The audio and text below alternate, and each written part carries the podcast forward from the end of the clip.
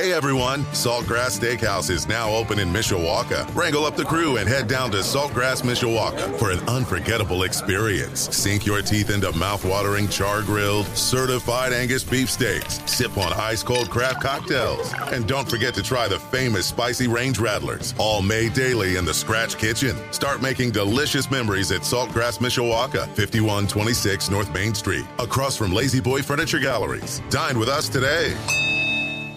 Radio studios in downtown South Bend. Let's go! Come on! Welcome to Budweiser's weekday sports beat. Wow, don't blink. A lot of major intestinal fortitude going on here. On your home for Notre Dame football. Knocked down by Wooden. The game is over. The Irish is upset. Florida State. Notre Dame is number one.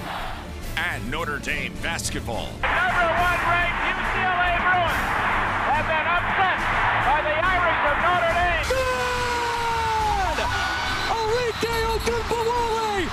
wins the national championship for Notre Dame! Plus fighting Irish hockey. They score! Jake Evans scores! Notre Dame 3.7 seconds away from a spot in the national championship game. The NFL and Major League Baseball. Oh my gracious! How about that? Sports Radio 960 WSBT. WSBTRadio.com. The free WSBT radio app. Big time onions!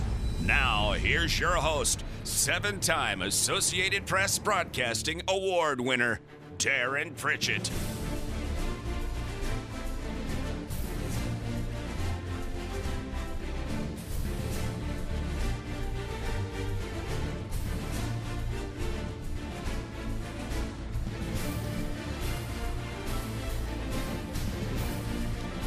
Good evening, everyone. Welcome to Budweiser's weekday sports beat from Sports Radio 960 WSBT.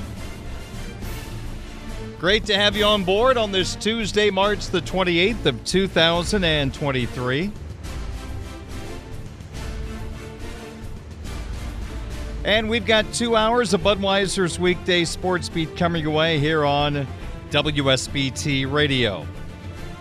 My name is Darren Pritchett. Coming up at the bottom of the hour, I'm going to be joined by Derek Deshawn, who played for new Notre Dame men's basketball coach Micah Shrewsberry at IU South Bend when Coach Shrewsberry was in charge of that program, starting the 05 06 season and then wrapping up in the 07 08 campaign. So we'll talk to Derek about his time with Coach Shrewsberry. Also, later on this hour, the Twitter question of the day. We also have in the six o'clock hour Mike Singer, the Notre Dame football recruiting insider at Blue and Gold Illustrated, blueandgold.com.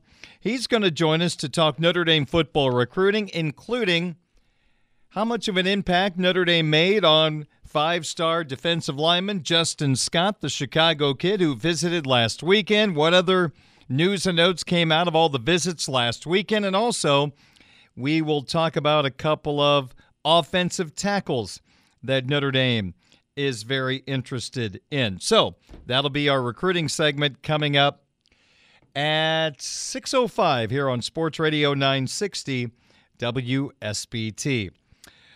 All right. We also, in the six o'clock hour, have our My Five question of the day five rookies to watch in the National League in 2023. We'll have some sports wagering coming up at the end of the program, right before 7 o'clock, here on 960 AM WSBT, streaming live at WSBTRadio.com and on the free WSBT radio app.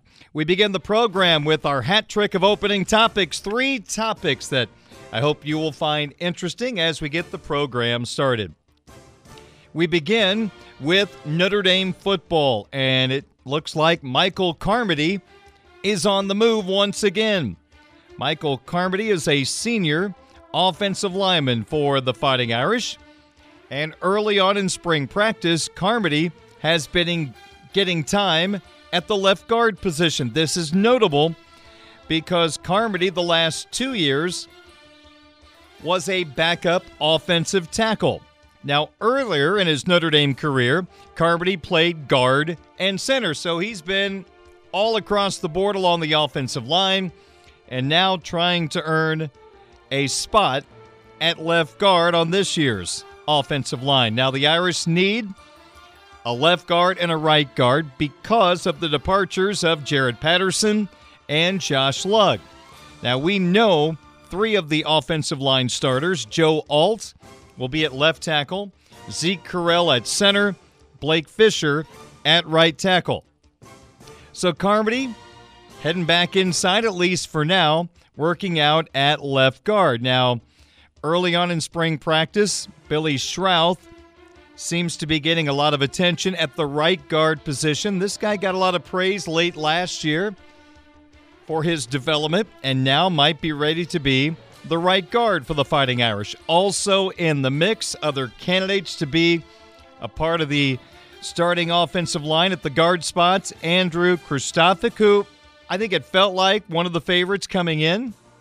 You got the young guy that has not been able to break through as of yet, and that is Rocco Spindler. So, Kristofic, Spindler, Schrauth, Carmody right now, you would have to say the four leading contenders to be the left guard and the right guard for the Irish. Early on in spring practice, things change, of course, but Carmody and Schrauth seem to be getting a lot of attention from the Fighting Irish coaching staff. Our second hat trick of opening topics tonight. Let's focus on Carey Booth for a moment. He might be someone you need to know about because Carey Booth is a four star power forward. He is 6'10, 205 from Brewster Academy, that's in New Hampshire. And Booth is a top 100 player in the class of 2023. Booth made news five days ago when he got out of his national letter of intent at Penn State. That, of course, was the team that Micah Shrewsberry coached up until just a few days ago when he became the head coach of the Fighting Irish. Now, Shrewsberry recruited Booth to Penn State. Carey Booth was a Penn State legacy because his dad, Calvin Booth, is one of the great Penn State players in their program history. Played in the NBA, and now Calvin Booth is the general manager of the Denver Nuggets. According to Trevor Andershook of Indiana Basketball Source, longtime recruiting analyst, he believes Booth is coming to the University of Notre Dame. Now, Booth is known as a very athletic big guy at 6'10. He is a shot blocker. He can create his own shot off the dribble, which I really like the sound of. And he is known to have a really good shot from the perimeter. Now, if Carey Booth picks the Fighting Irish, Notre Dame's class of 2023 which started out with three signees, reduced to one when Mike Brey left the program. The one guy who stuck around is Penn's Marcus Burton. He's talked to some Notre Dame media, and he appears to be all in on Micah Shrewsberry as the Notre Dame basketball coach. So, very soon we could have the class of 2023 with two players, Marcus Burton and Carey Booth. So that's a name to keep in mind as maybe Carey Booth follows Micah Shrewsberry from Penn State to Notre Dame. And as we all know that follow Notre Dame basketball, the Irish are in need of more athleticism, length. The fact that they might have a shot blocker on the way is exciting, a rebounder. Very interesting development. We'll see if Eventually, Carey Booth picks the Fighting Irish and joins Marcus Burton in the class of 2023. And it sounds like Micah is working hard right now in the transfer portal. There is over a thousand players right now in the transfer portal. It is remarkable. And also, our third hat trick of opening topics for tonight. We focus on Notre Dame hockey for a couple of moments because Notre Dame made a huge announcement yesterday when you think about the upcoming 2023 24 campaign. The Irish are getting back two players that I guess you assume wouldn't be coming back, although one I felt like he would. I'll get to that in a moment. But Notre Dame is getting back two veteran players as they have announced that goaltender Ryan Bischel and forward Trevor Janicki will return for a fifth year to play for Jeff Jackson at Notre Dame. Bischel is massive news for the Fighting Irish. Ryan has been in the shadows for a couple of years at Notre Dame until this season, sort of waiting in the wings behind other goaltenders. Now, it is the norm for Jeff Jackson to go into a season wanting someone to take hold of that starting spot, but you have to earn it. Before last season was different. Ryan Bischel was the guy from day one of training camp. And Bischel really took charge of that spot and had a fantastic senior year at Notre Dame. 1,183 saves for Bischel this year. That's number one in the country, a save percentage of 930, just what you're looking for.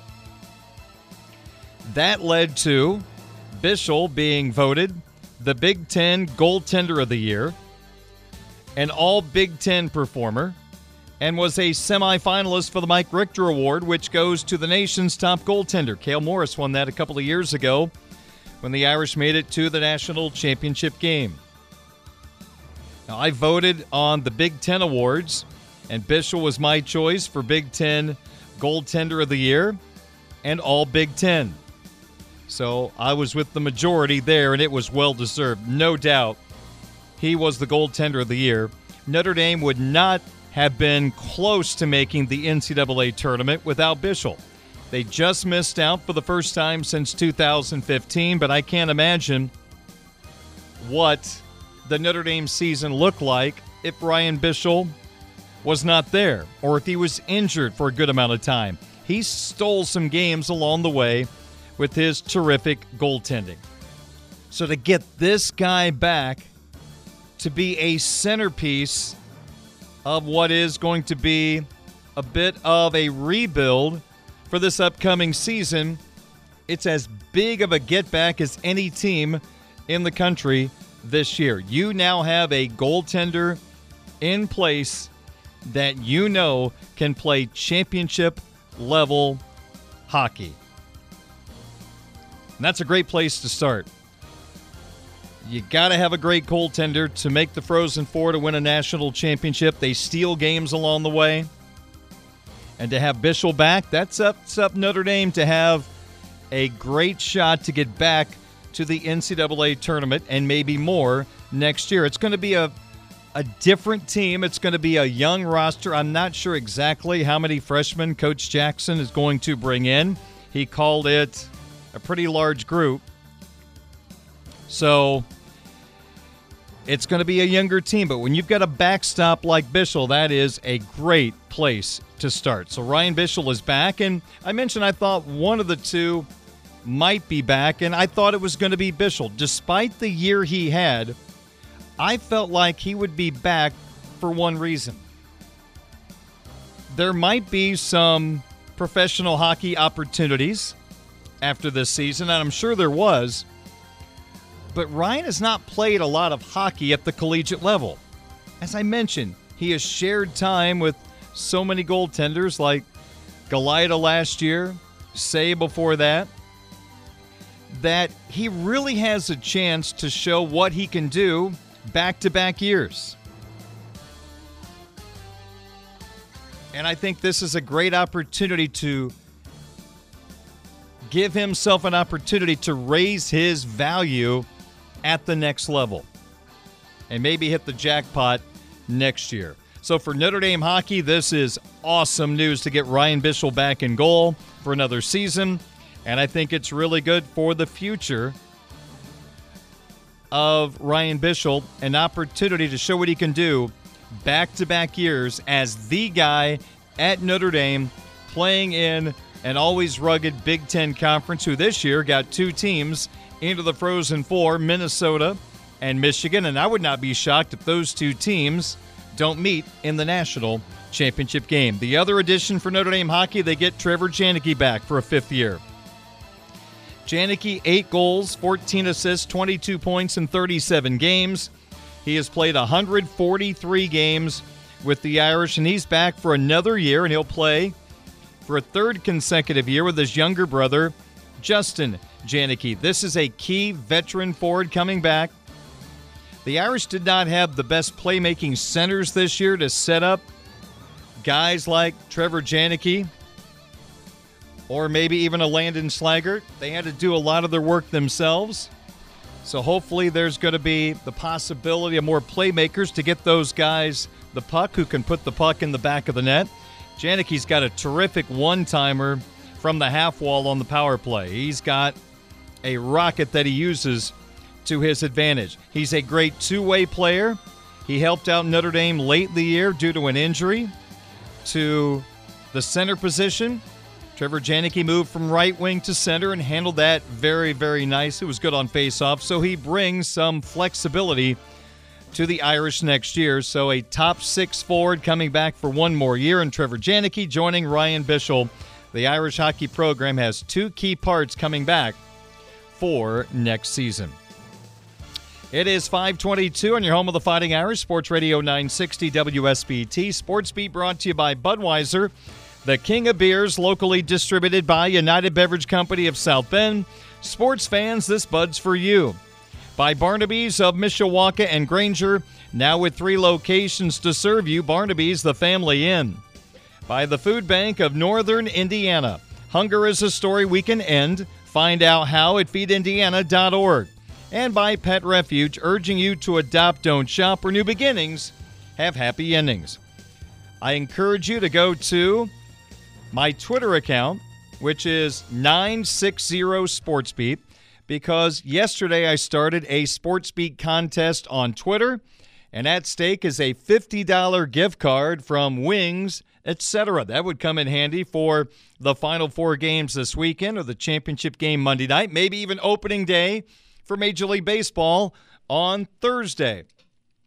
And on my Twitter account at 960 SportsBeat, I asked this question the Cubs and the White Sox. How many runs total will those two teams score in their respective opening day games? So I'm looking for a total run total for the Cubs and the White Sox for their opening games, which are scheduled for Thursday. If something gets rained out, rained out or weathered out, we will move to the next day. Whatever the first game is for the Cubs and the White Sox, that is what we are using. The key is how many total runs without going over. So if the final answer is 10, you picked 11, you went over, you're out.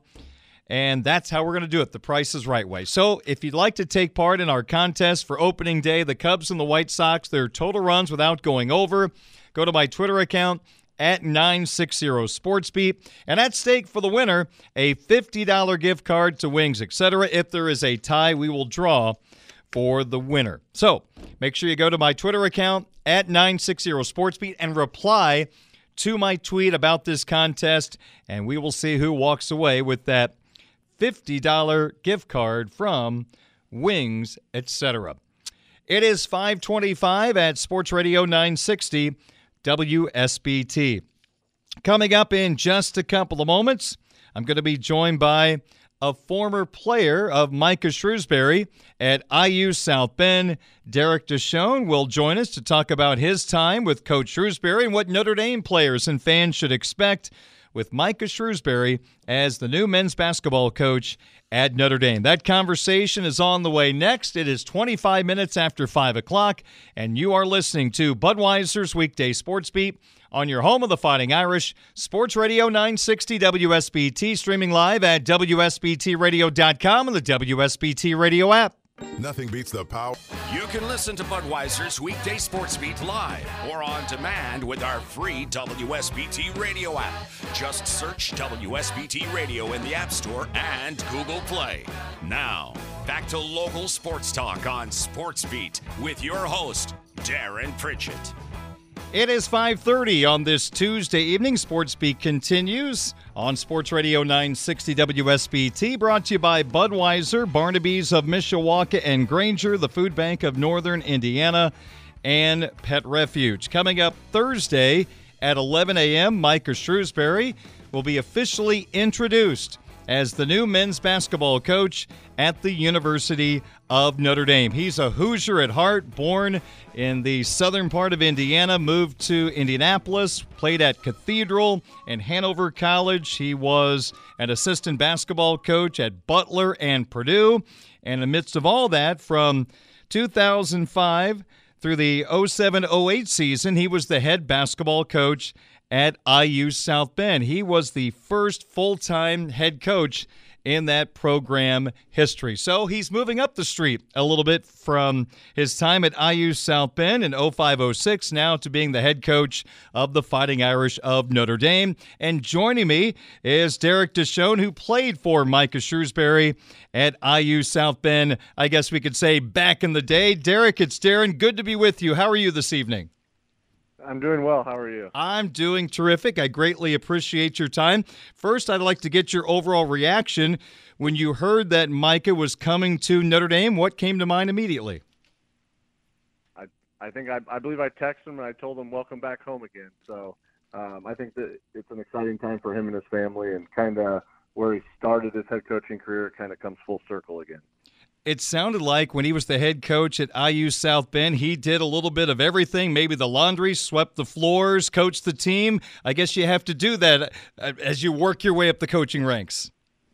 I I, th- I think so, especially at the point where they transition to a full time person. Um, I think you got to jump all feet, both feet in, and do whatever needs to get done at that point in time. So yeah, I he did a little of everything when he was there and got his feet wet. Derek, give me a little background on you. Did he recruit you, or did he inherit you at IU South Bend? Um, he recruited me. So um, in 0506, I was a preferred walk-on at Ball State, and um, Coach Buckley um, got let go after my first year, and I ended up transferring back, and so he recruited me back to IU South Bend. How did he find out about you, and what was the relationship like starting out as you got to know him? Man, you know what? I'm actually not sure how I found out about me. um, that, that, was so long ago as well. Um, but um, you know, it, it, a great relationship with him when, we, when he was there, and um, you know, had a lot of fun playing for him. What stood out about Micah, the head coach? Uh, maybe even the strategy that he put forth. What impressed you about Micah in that area?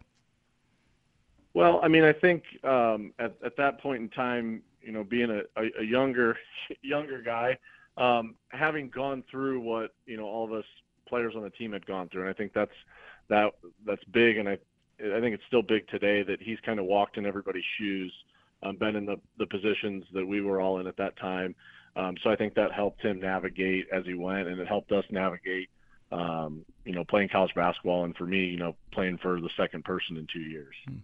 Derek, I know someone at Penn State, and even before he was a candidate for the Notre Dame job, we were just sitting around talking about Micah because I've been a fan of his. I'm a Big Ten fan, and I was just impressed what he did at Penn State the last two years. And the one thing that person said about Micah, put aside all of his basketball knowledge and and how smart he is with X's and O's, he is so good with the players. He's a really good people person. Do you already start to see that come out of him as a coach when he was here in South Bend at IU South Bend? Yeah, I mean, I think it goes back to then about being in the shoes that all these all these players have, have been in. That the players he's coaching now, that he's been there. Um, I think, you know, I think there's probably a special part to building relationships when you've got to be an assistant for an NBA team because um, you've got to work, have a nice working relationship with with pro athletes and um, I think that probably was something he really excelled at, which is why he was so successful and, and ended up, you know, getting back to Purdue and going to Penn State and kind of moving up the chain. Mm. Derek Deshawn is my guest, played for Micah Shrewsberry at IU South Bend. And what years were you with Mike at IU South Bend? Geez, I knew you'd go back that far. 06, 07, uh, for sure. Was, yep. was that his last year? That was his second year. Yeah second year. So those 06, 07, 07, 08. Okay, so for people that don't know, when Micah took over, there was a rebuild that needed to be taken care of. He went three and twenty-eight his first year, and then your first year, Derek, they went twelve and twenty, and eventually he got the team over five hundred at seventeen and fifteen. So let's go back a little bit. What do you remember about that rebuild and how he made the team better? Well, uh, the the fun part about the rebuild um, was uh, Jeremy Herring, who is the current head coach at uh, Ancilla, mm-hmm. um, was there as well, and we played high school together. Um, and then we just had a bunch of great guys on the team. Um, Hubert was another player that played for us. It might have been the hardest worker that you know I've ever played with. Um, so we had a group of of, uh, of smart guys, guys that worked hard and um, that that played well together. And, and a lot of that was from you know Micah's relationship building and then uh, ability to put together pieces together of the puzzle. Now, you mentioned a moment ago that you texted Micah when he got the Notre Dame job. So, to me, that's a sign that you had a really good relationship with Coach Shrewsberry when he was your basketball coach, and that has that relationship has continued over the last twenty years.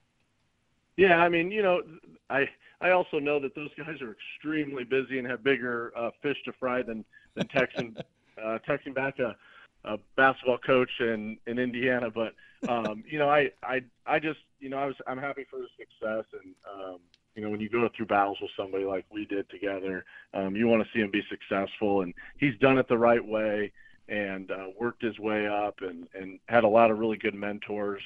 Um, so I think uh, you know you, you, can't can't help but be happy for his success. Now I know coaches have to groom the strategy of the team around the talent that he has. So this might be a difficult question, but I'm just wondering, based on your experience playing for him, do you see anything that you remember when he was, or I should say, things that he did at Penn State? Did he do at IU South Bend, or has he evolved a lot from his time when he was here in South Bend the first time? And I just think you have. I, I think he's a, of evolved a lot you know, I don't want to say it was bad or it was good or what, but sure. When you spend the amount of time that he spent with, you know, Matt Painter, especially his second round with Painter, I thought their offense improved. And then the things, you know, innovative things he did with Penn State this year um, was, you know, was awesome to watch. And um, I think it'll be a lot of fun at Notre Dame, um, kind of to see how he pieces it together. And you know, he's got a really good freshman coming in next year to kind of to kind of help that. So, and, and Marcus Burton. What impressed you about Micah's time at Penn State, in particular this year? I mean, Derek, they got so much better in the second half of the year. They had that great run in the Big Ten tournament, and heck, they had Texas on the ropes in the second yeah. round of the tournament. And and I would imagine they probably don't have a roster filled with five star guys across the board. I love the Pickett kid. He's he's outstanding. Yeah. But I would just like to get your perspective on what you saw Micah build at Penn State. Yeah you know, I think something that probably um, helps, you know, Micah, but probably all college coaches now is with the NIL and all this moving and and uh, guys around. Um, you know, NBA guys have to have to build teams in in year stints and half year stints, and there's trades and there's different things. So they've got to figure a way to mold these pieces together quickly.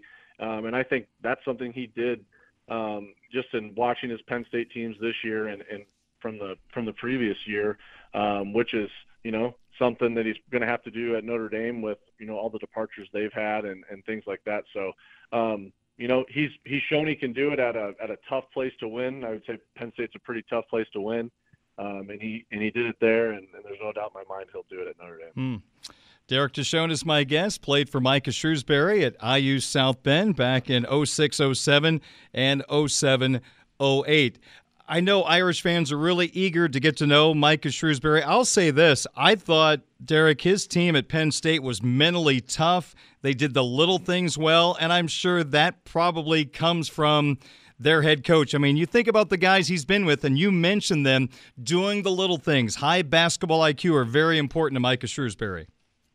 Yeah, I mean, uh, you just said it between uh, Coach Stevens and Coach Painter. I don't know if there's uh, two coaches that probably uh, push the mental toughness and, and the mental side of the game more than those two.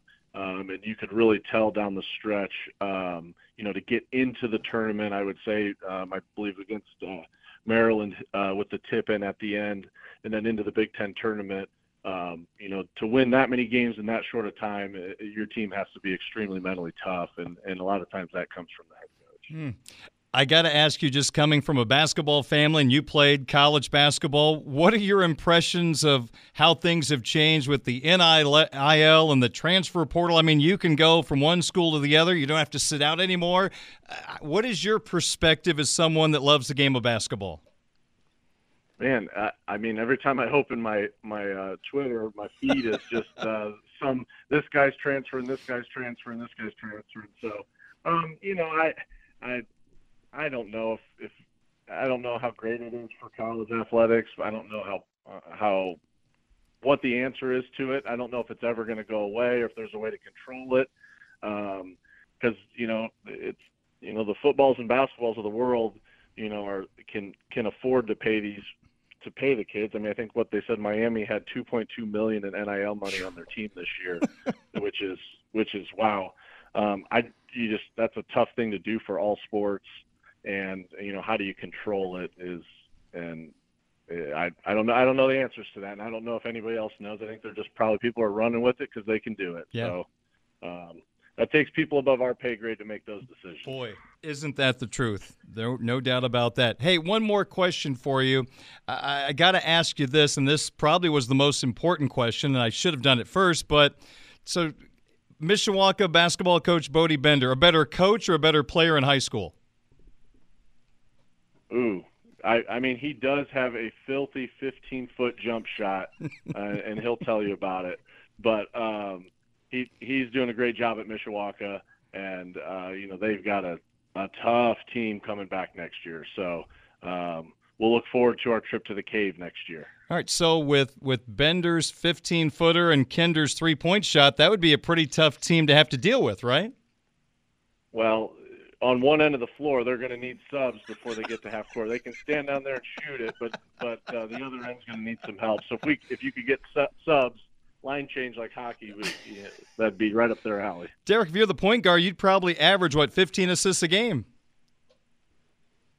I I would hope so, but you never know. You never know. That's right. Hey, Derek, thanks for doing this. Greatly appreciate it. Just wanted to get your perspective on Micah Shrewsberry, the new Notre Dame basketball coach, since you were coached by him at IU South Bend. So I greatly appreciate the time this evening, and best of luck to you and your team next fall. Thank you. Appreciate it. All right. Take care. That is Derek Deshawn, who played for Micah Shrewsberry at IU South Bend back in the 0607 and 0708 campaign. 543 is our time. More Sports Beat coming up in just a moment on your home of the Fighting Irish Sports Radio 960 WSBT. Sports fan. A Michiana tradition continues. Welcome to Budweiser's weekday Sports Beat on Sports Radio 960 WSBT. Here's your host, Darren Pritchett. 548 at WSBT.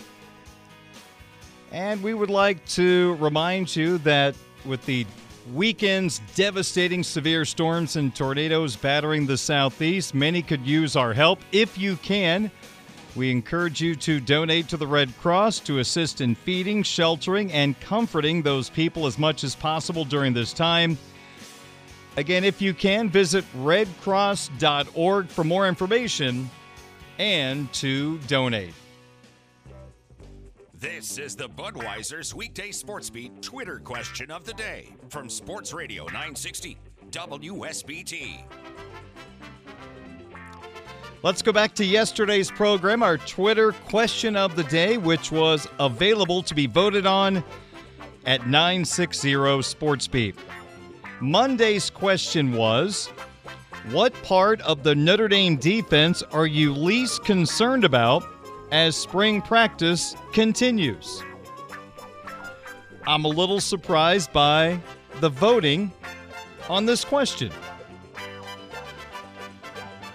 The part of the defense that I thought would win the vote actually came in third. So here is a recap coming in third in the voting. What part of the Notre Dame defense are you least concerned about as spring practice continues? Defensive line came in third at 18.2%. It would have gotten my vote. Not only what is the starting unit going to look like, what is the depth going to look like? You want to be able to roll out two units that give you championship level football.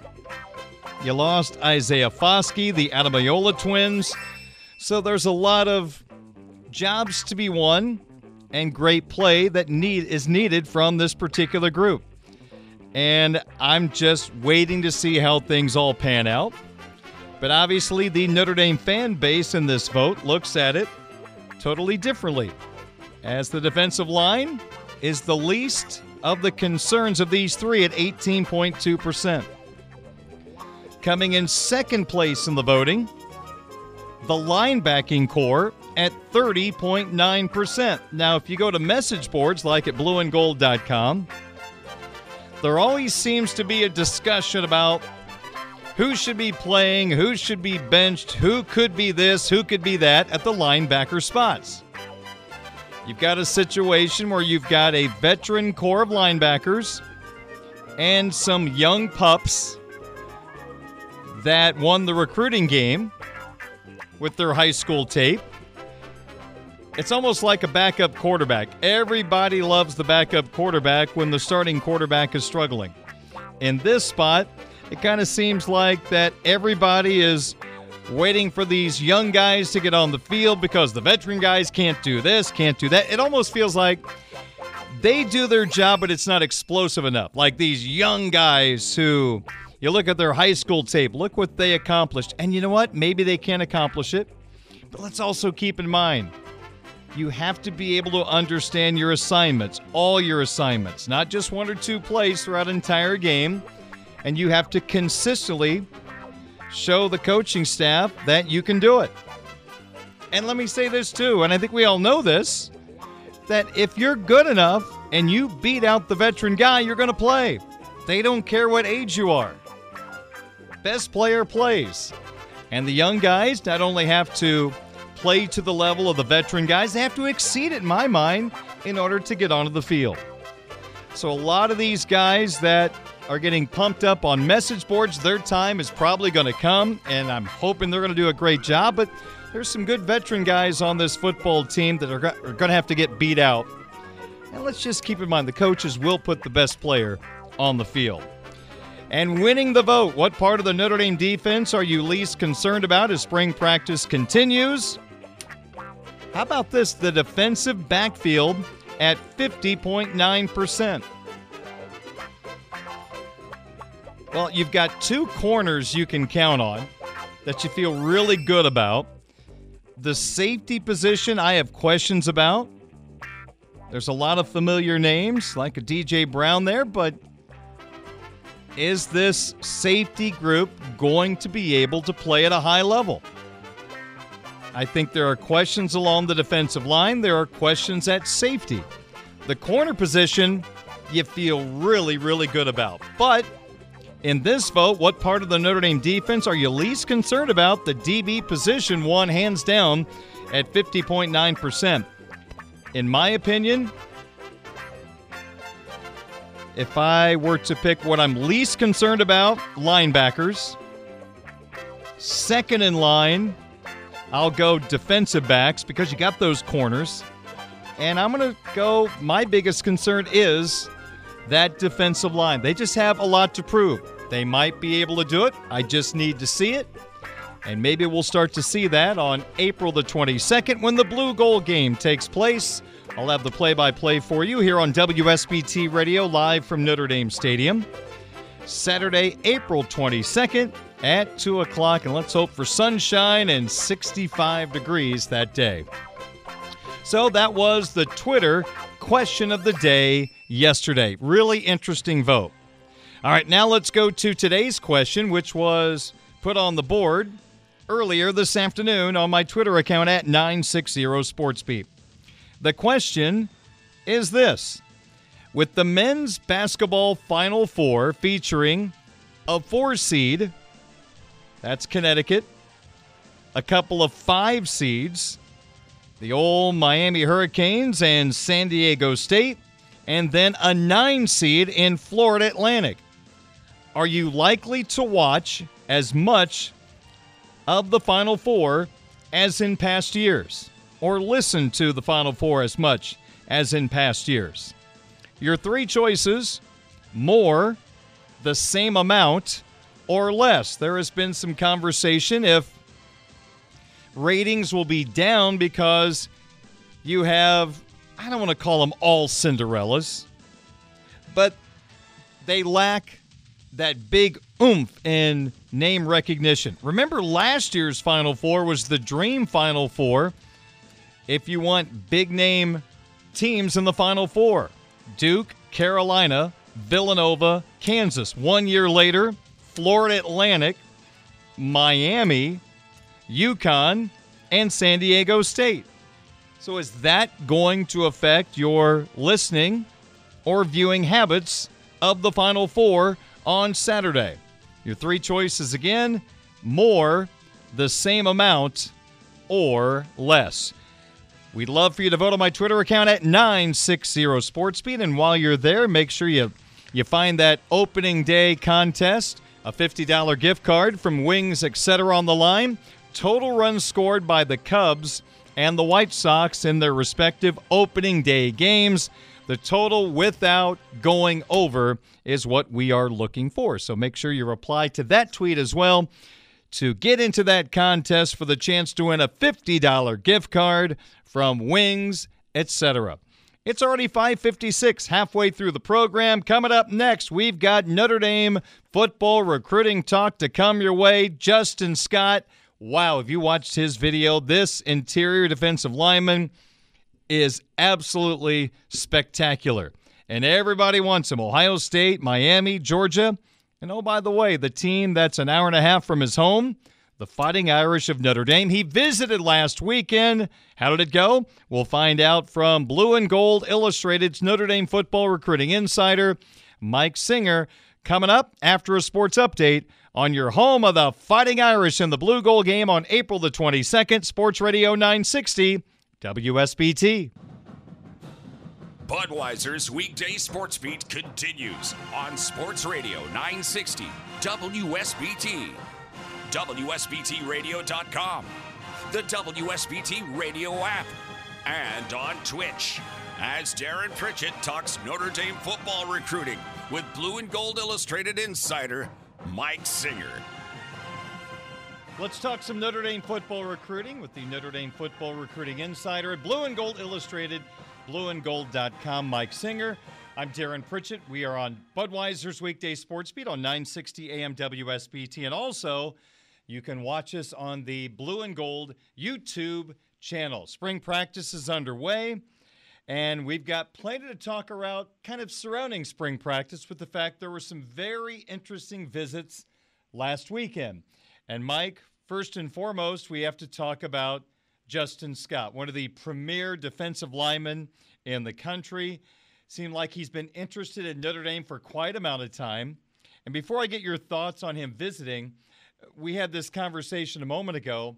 Rarely do you find a player on defense that brings the buzz that it's almost like he's a quarterback that's visiting Notre Dame. This is a defensive lineman visiting, and I think he gets a lot of buzz at blueandgold.com. And we also talked about before we started recording that we we we talk about what the people are interested in. You know, if people really wanted to talk about Notre Dame or, or hear about Notre Dame, you know, tennis recruiting, we that's what we would do we go what people are interested in and I mean it's it's not hard to, you know, see that people love Justin Scott. I mean he's 6'5", 310 pounds. He's a five star. He's from Chicago St. Ignatius. He's got offers from everyone. And Notre Dame's been very involved with him for, you know, close to a year or so. And yeah, he, he, people want to know about Justin Scott, and Irish fans want him badly to wear the blue and gold, and you know it was definitely good for Notre Dame to get him back on campus. First time in eight months, Darren. Well, I noticed last weekend it seemed like Justin Scott for a while was attached at the hip of head coach Marcus Freeman. There's videos and, and pictures of him with Marcus Freeman. How did the visit go? You know, by all accounts, really well. And, uh, you know, Blue and Gold's Kyle Kelly um, had some really good stuff on him.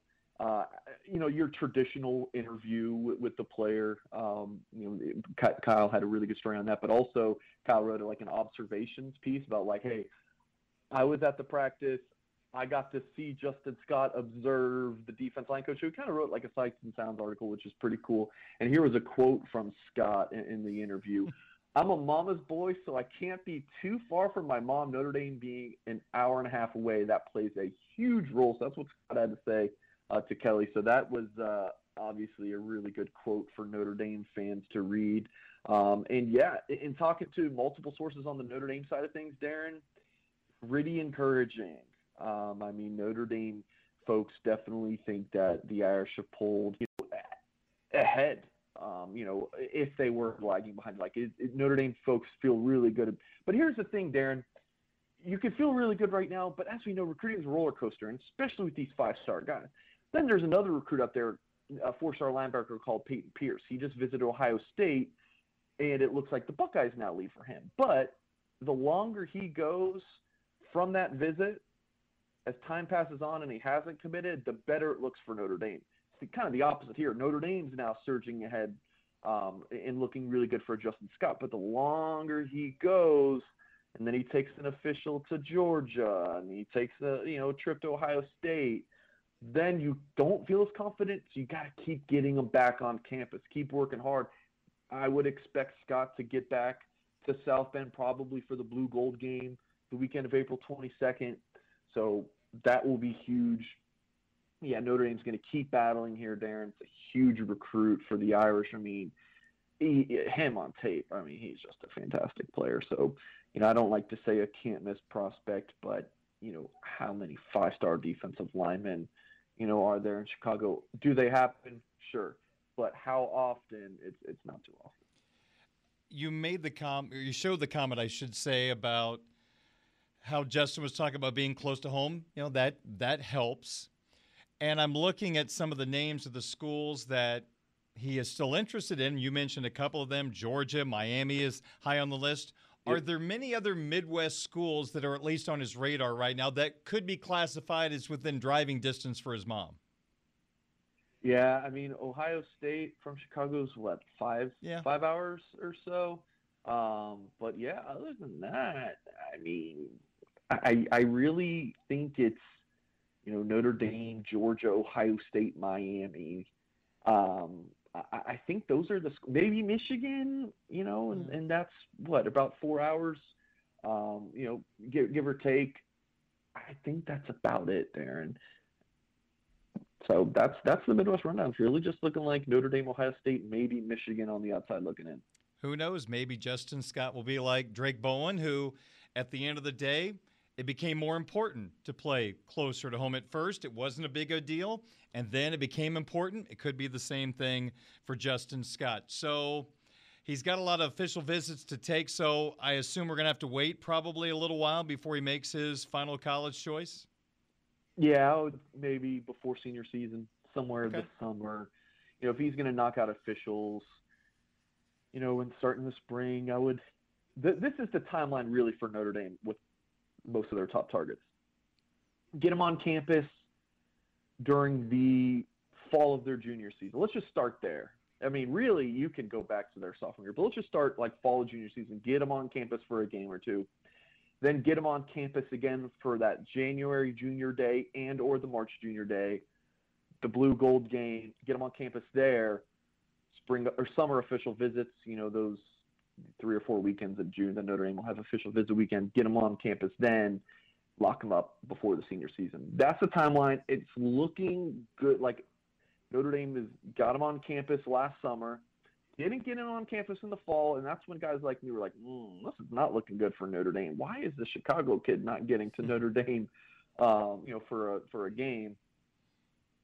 get him on campus in March. He couldn't in January. You know, snowstorms, basketball, you know, whatever going on. Gets on campus in March. Looks like blue gold game is possible, very strong possibility. Summer official visit. You know, does he take an OV to Notre Dame? Hey, he doesn't have to. If he's got five, why take an all expenses paid trip to a place you can drive an hour and a half to? I still think he'll probably end up taking one to Notre Dame. Um, but uh, yeah, I, I think things are looking up for Notre Dame here. He is Mike Singer, Notre Dame football recruiting insider, Blue and Gold Illustrated, blueandgold.com. Wasn't just Justin Scott on campus last weekend visiting. What else happened noteworthy among some of the other visitors last weekend?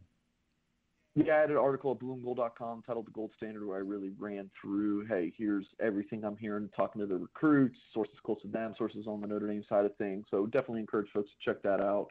We have a current promotion right now, four uh, four months for ten bucks. I mean, come on. Uh, one of these articles is worth your time for 10 bucks. And then you get four months of content uh, plus the message board. So uh, head to blueandgold.com, check that out. Just real quick, Darren, three visitors. I mean, there's seriously so many guys to talk about who are on campus this weekend. Um, uh, Raymore-Peculiar uh, tight end from Missouri. Jaden Riddell, On3, ranks him as the number one tight end in the country. Plays on that same seven on seven team with CJ Carr, Notre Dame's quarterback commit. Wow. That connection could be pretty good for Notre Dame. Um, and I should be seeing both of those guys at a seven on seven tournament in Tennessee this weekend. So um, might have some you know good stuff to talk about next week and some good clips to show on our YouTube channel. Um, but yeah, Riddell had a good visit from what I'm told. Notre Dame should be in contention for one of his official visits. John Mitchell, this is a huge one for Notre Dame. Darren, you think Notre Dame recruiting in Jacksonville, not a ton comes to mind. Um, Louis Nix was from Jacksonville. Rest in peace. Uh, but otherwise, I want to say he was, but not not a ton for, for Notre Dame in, in Jacksonville, at least to, up to my knowledge. Um, but Notre Dame looking like they're battling Penn State. Um, I know he's visiting the Nittany Lions this weekend, and that is a pretty big visit. Um, but Notre Dame, I know he had a fantastic, you know, Notre Dame did a fantastic job hosting Mitchell. His brother went to Harvard, so academics really important here to the family. How about this one? James Flanagan. His father, Jim Flanagan, former defensive lineman for the Irish, um, you know, some 30 odd years ago, and, uh, you know, tight end out of Wisconsin, the 2025 recruiting class. Probably seems like just a matter of time before Flanagan ends up on Notre Dame's commitment list. But you know, you never know how these things you know play out. But do like where the Irish are at there, especially coming off of this visit. All right. So for more on the visits, go to blueandgold.com. Offensive tackle conversation. Unfortunately, Joe Alt was going to lose this or leave this program at some point. And we're going to have to move on at the tackle spots. Blake Fisher as well. So we got to keep the offensive tackles coming. And let's talk about a couple of hopeful offensive tackles for the Fighting Irish. We'll begin with Anthony Knapp, who's going to be making his college choice very, very soon. Who is he? Yeah, you know, you mentioned offensive tackle. This one's interesting, Darren, because you know, he's listed at 6'4", 265, which is not Mm-mm.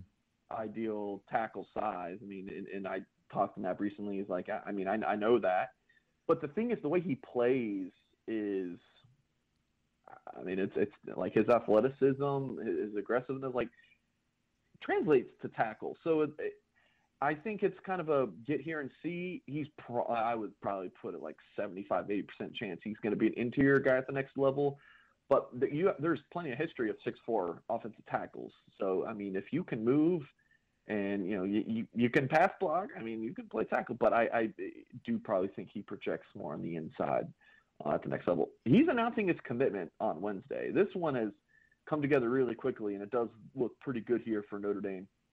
He visited campus, um, you know, Friday, um, and then hung, I think he hung out a, a couple of days in Chicago. Great place to hang out. Hope he got some pizza. Darren, I need to get to Chicago and get some pizza. I am really craving some Chicago deep dish. Uh, but that's a different discussion for a different day, as I'm now getting very hungry uh, and craving pizza. But Darren, uh, you know, he got an offer while on campus, and for him to announce a commitment date of this Wednesday, that soon after the visit, and when you follow recruiting long enough, that typically looks pretty good. Interesting note: his first Power Five offer was from Virginia Tech. Hmm. Who was Virginia Tech's offensive line coach at that time? Joe Rudolph. Knapp visited Virginia Tech in January Rudolph was the offensive line coach at that point. So he's visited with Joe Rudolph twice this calendar year, once at Virginia Tech, and then on Friday with Notre Dame. Um, so yeah, it looks pretty good that Knapp will be Notre Dame's second offensive line commit in the class, joining Peter Jones from uh, Malvern, Pennsylvania. And then from that point, Darren, Notre Dame is probably going to go with your true offensive tackle, and there is a big one coming to campus soon. And before we get to that, breaking news I understand Deep Dish Pizza from Chicago is a one star prospect. One star. One star. Now, that's one thing we totally okay. disagree on. That and oh, the Chicago right. well, hot dog Darren, where you I've can't put really, ketchup and mustard on it. Come on, that's ridiculous. I have really enjoyed working with you on these shows, Darren.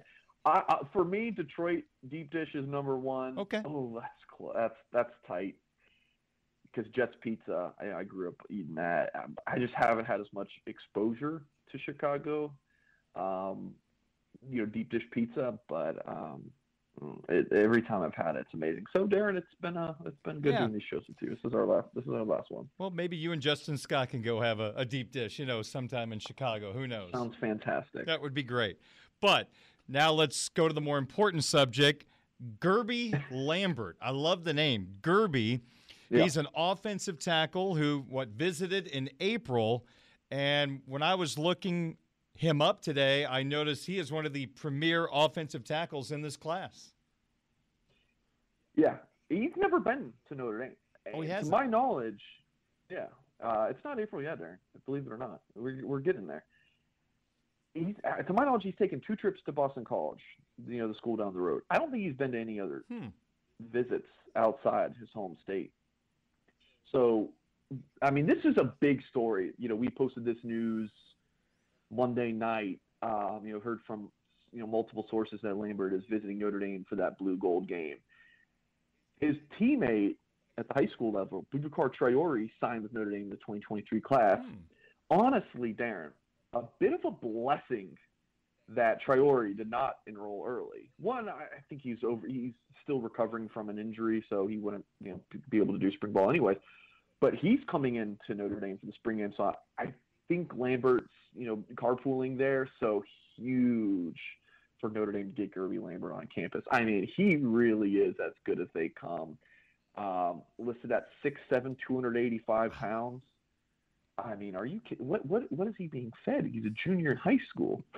All the heavy hitters are after him. I personally think, Darren, it's Notre Dame versus Boston College. Eh, That's not often for you know the number two tackle in the country, number 46 overall player per the industry ranking at On3.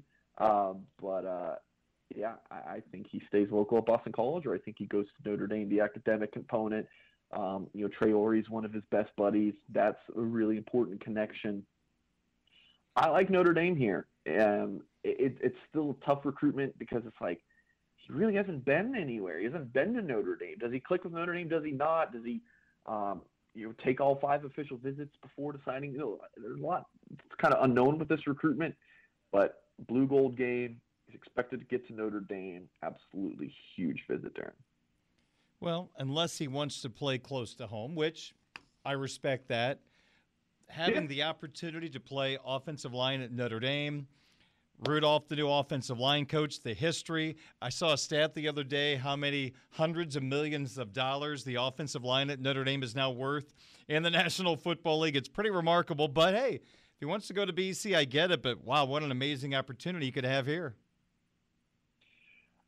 Yeah, I mean, you look at the Notre Dame offensive line room, and I, I think it's not a hard sell for Notre Dame to say, "Hey, eh, here's all the you know the digits you know of, of dollars that our, our players have made Mm. you know as, in the offensive line in the NFL," and then um, Blake Fisher and Joe Alt are, are not going to be here much longer, and I mean, there's not behind that, it's like there's no like shoe in tackles. I mean, if you're Notre Dame, you can say, hey, Joe Alt and Blake Fisher started as freshmen. Now, you know, F- Fisher was a day one starter as a true freshman, left tackle, right? Am I remembering that right? That Florida State game.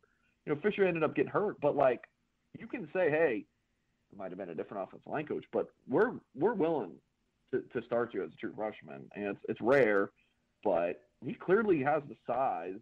I mean, you get to Notre Dame and be six seven, three hundred something pounds. Like he can play right away. There's a lot to offer here. Not only the the academic component, we're offensive line you, but also you, come here in 2024. Joe Alt, Blake Fisher probably gone. You know, all I, I would assume this is Alt's yeah. last season at Notre Dame. Fisher very well could be the same um, proposition. Guerby Lambert could be a, a, a, seriously he could be. I mean, Aamil Wagner, Charles Jagusah, you got some got some really good tackle pieces there too. But Lambert, I mean, he really did, could have that opportunity to to be a day one starter, which is crazy to think about. But I mean, this is you know one of the best offensive tackle prospects in the country. Hmm. Hey, one more quick one for you, really fast because there's a little buzz right now in spring practice since we're talking about offensive line that Michael Carmody, who's bounced around all over the place yeah. in his time here, might be right now being groomed at left guard. And there was buzz about Billy Schrauth late last year he might be the right guard. And that kind of leaves Rocco Spindler out of the mix. And I know so many people were thrilled when he picked Notre Dame. I know, I think you still believe he's got a ton of potential, but right now running into a couple of veteran guys in front of him. But you always liked his tape, right? When you were going through the recruiting process with him? Yeah, yeah. I, I, yeah, I like, I mean, it, it, it's hard not to like all these offensive linemen that come yeah. to Notre Dame. I mean, they're, you know, it, it, it's Notre Dame. They do a really good job recruiting offensive line. Yeah, I mean, I thought he might have been a little overhyped. Um, I know Mike Goolsby shared that sentiment as well. Um, you know, I didn't think he was a five star talent. You know, one of the top guards in the country for sure. Yeah, I mean, it's it's not a shock, but uh, you know, he's one. I remember he was a freshman. People are just play Rocco Spindler. Why aren't we playing yeah. Rocco Spindler? There's always that, you know, there one or two freshmen. Play Jordan Johnson. You know, Jordan Johnson might even do anything at UCF, uh, but hey, play him at Notre Dame. So it's part of the outrage. Like, Darren, do you hear much outrage about Notre Dame not playing Pat Coogan or Ty Chan? No, because they weren't as heralded as a recruit as Rocco Spindler. So, you know, the, you know, I'll interview a lot of recruits, and they'll be like, "Hey, when you get to college, I know that my star ranking goes away and it doesn't matter. You're seeing that on display here. Rocco Spindler was a heralded recruit, but that doesn't matter when you get to Notre Dame. The best guy is going to play. Um, and if if it's Carmody, Kristofic, you know, on, on the inside, and, uh, and, and not him at guard, it, it is what it is. Very good. So remind our listeners about the offer that's available right now to be a part of the Blue and Gold family head to blueandgold.com and at, right at the top it'll have the offer. Four dollar excuse me ten dollars for four months. I mean it, if you just want to try it out like hey you got 10 bucks you know in, in the account and you want to see what it's all about at blue and gold you like these segments um, and you want to get more coverage of notre dame football and recruiting and yeah just head to the website sign up four dollars man that's killing me. Four months ten dollars that's all it is. Check it out. If you don't like it cancel at the end but uh, something tells me that you'll uh, probably stick around. All right, and you might get signed up just in time to read more about Anthony Knapp, who could be picking Notre Dame on Wednesday. Who knows? Mike, good to be with you as always. Thank you. We'll talk to you next week. Sounds good. Thank you, Darren. That's Mike Singer, Notre Dame football recruiting insider. Blue and Gold Illustrated, blueandgold.com. We've got more Budweiser's weekday sports beat coming up in just a moment on your home of the Irish and the April 22nd Blue Gold game. Sports Radio 960. W- One question, five answers. This is the My Five Questions of the Day on Sports Radio 960 WSBT. Welcome back to the program. I'm Darren Pritchett. 6:35 is our time on this Tuesday evening. Today's My Five question of the day Who are the top five rookies to watch this year in Major League Baseball's National League? Ladies and gentlemen, this is number five. Of course, a reminder opening day for Major League Baseball comes your way on Thursday. Every team is in action on Thursday, including the Cubs, playing at Wrigley Field against the Brewers. You got the White Sox down in Houston. They have to watch the Astros hoist their World Championship banner and also face their former teammate, Jose Abreu. And the Detroit Tigers on the road, they'll take on the Tampa Bay Rays. But right now, let's focus on the National League and who are five rookies that you probably are going to know about before the end of this 2023 campaign. Ladies and gentlemen, this is number five. I'm going to start with a left handed hitting third baseman. 2019 first round pick of the New York Metropolitans. His name is Brett Baty. This is a good looking left handed hitting third baseman. I would expect at some point that the Mets will move on from veteran third baseman Eduardo Escobar and give the keys to the third base bag to Brett Baty.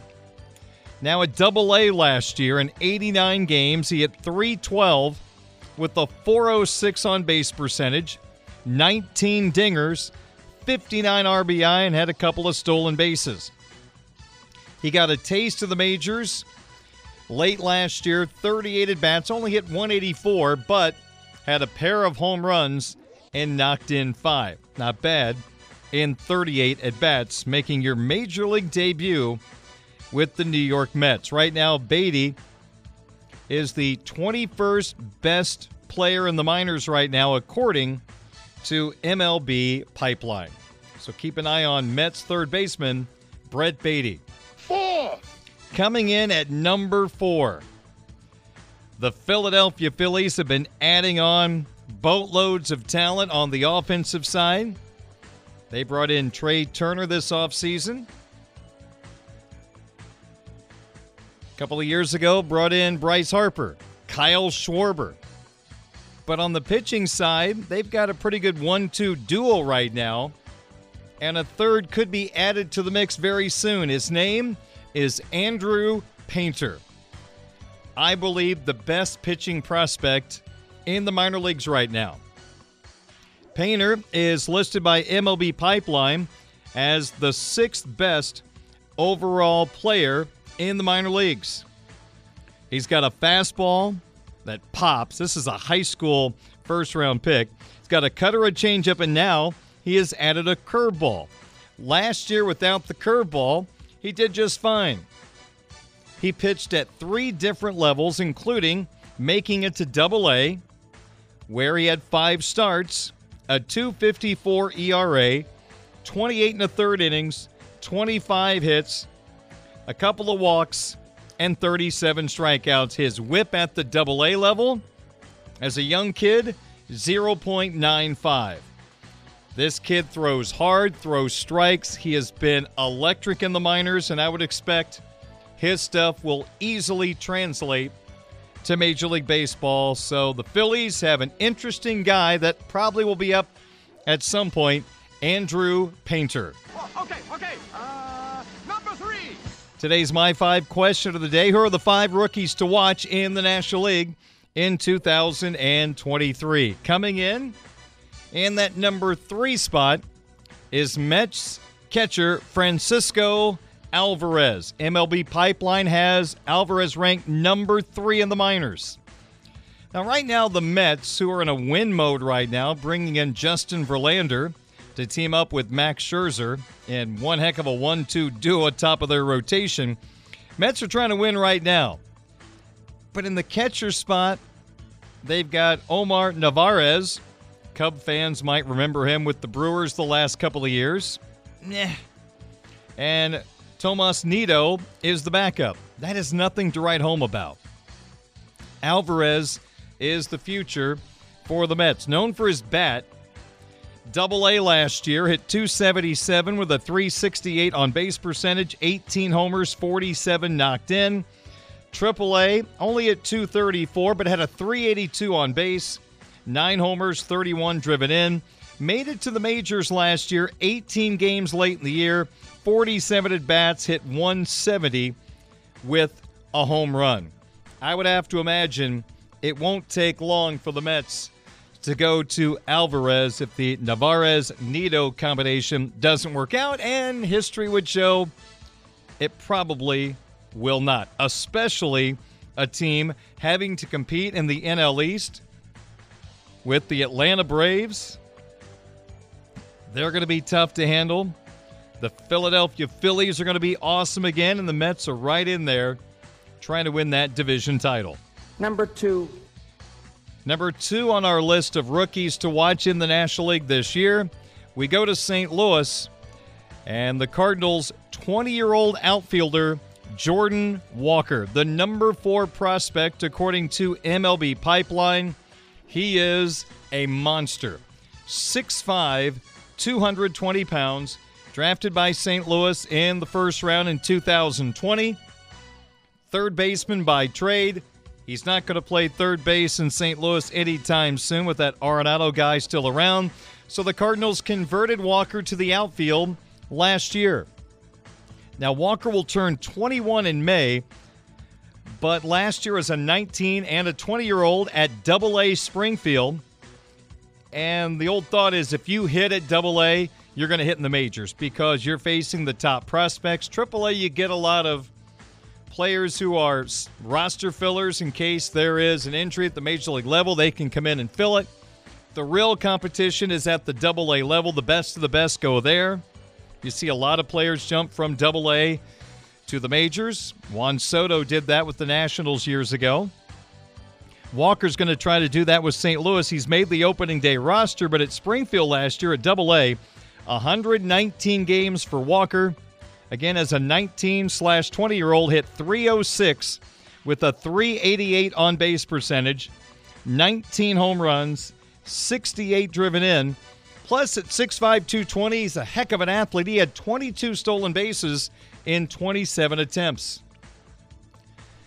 I've made this statement before, but broadcasting South Bend Cub games from 2015 to 2021, there are three individuals that when the ball came off their bat, it sounded different. And how far how far the ball went also was different. And the three players that always stood out to me, Eloy Jimenez, Vladimir Guerrero Jr., and this guy, Jordan Walker. High praise, but St. Louis believes they have their next superstar in Jordan Walker, and likely he will hit eighth in that deep St. Louis lineup on Thursday against the Blue Jays. Number one. And the number one rookie to watch in the National League in 2023, well, I am going to go with a guy playing out in the desert, Corbin Carroll, an outfielder for the Arizona Diamondbacks. He is the number one prospect in all of baseball. Has a chance to fulfill that five tool that a lot of people believe there aren't many out there, and that's true. Be able to hit for average, hit for power, speed, defense, across the board, he's got everything, and this guy might be it. I'm trying to fight off a sneeze. Sorry. 32 games last year. At the major league level, Carroll hit 260 with a 330 on base, and his OPS was a very impressive 830. He hit four home runs in those 32 games for Arizona. Now, he is a left handed batter, not a big guy, only about 170 pounds. But last year he started at rookie ball, then went to double A, then to triple A, and made it to the majors. How about that for a leap? Now, you can do that with Arizona since they are in a rebuilding situation. They moved him along quickly, and it did not stop his development. At double A in 58 games, Carroll hit 313 with a 430 on base, 16 homers, 39 RBI, and 20 stolen bases. That's in 58 games. He tore up double A. Went to Triple A, 33 games at 287. How about a 408 on base, 7 homers, 22 driven in, 11 stolen bases in 33 games. You hate to say this, but this truly is a can't miss prospect for the Diamondbacks. He is impressive, and I would have to think that Corbin Carroll of the Diamondbacks and Jordan Walker of St. Louis would be right now your leading candidates for the National League Rookie of the Year in 2023. Carroll, unfortunately, plays out in Arizona. You may not have heard of him. You probably won't see a lot of him unless you have MLB TV, but this kid is exciting and part of the foundation for the future of the Arizona Diamondbacks. So, the My Five question of the day Who are the five rookies to watch in the National League this year from 5 to 1? The Mets, third baseman Brett Baty, Phillies starting pitcher Andrew Painter, Mets catcher Francisco Alvarez, Cardinals outfielder Jordan Walker, and Diamondbacks outfielder Corbin Carroll. 647. We've got a little sizzler coming up next on WSBT. Attorney Joe Cordell. Div-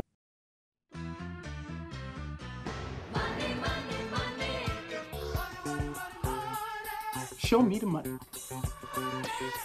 We go with Sizzler. We go Sizzler. 652 at WSBT. I'm Darren Pritchett. Not a great last night for my selections.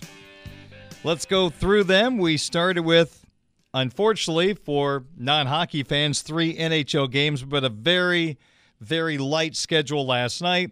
Panthers on the money line at Ottawa. I built up the Senators in my talk last night, but still went with the Panthers. Nice going, Darren. Panthers lost 5 to 2. Devils and Islanders.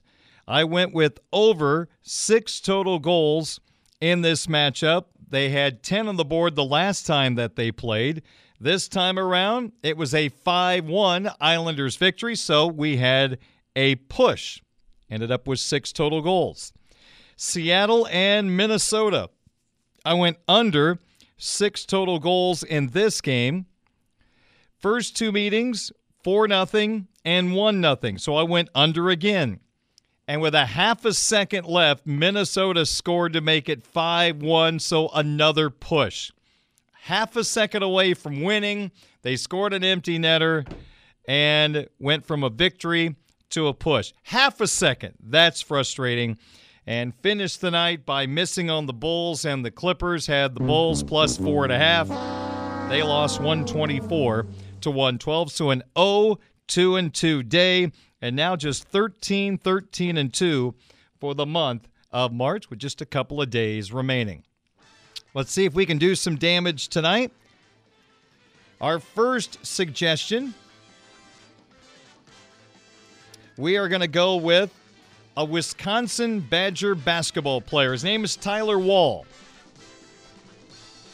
His rebound total tonight is five and a half. I'm going over because in 10 of his last 12 games, he has grabbed over five and a half rebounds. During that 12 game stretch, he's averaged 7.3 rebounds a ball game. Facing North Texas, so let's go Wisconsin's Tyler Wahl over five and a half rebounds at minus 120. You bet 10, you win 1833. Wisconsin and North Texas in the NIT semifinals two defensive minded, slow playing teams. Let's go under a really low total of 114 and a half. This might be 50 to 49. Under 114 and a half at minus 110. NHL Hurricanes on the money line over the Lightning at minus 135 and a two team NHL parlay.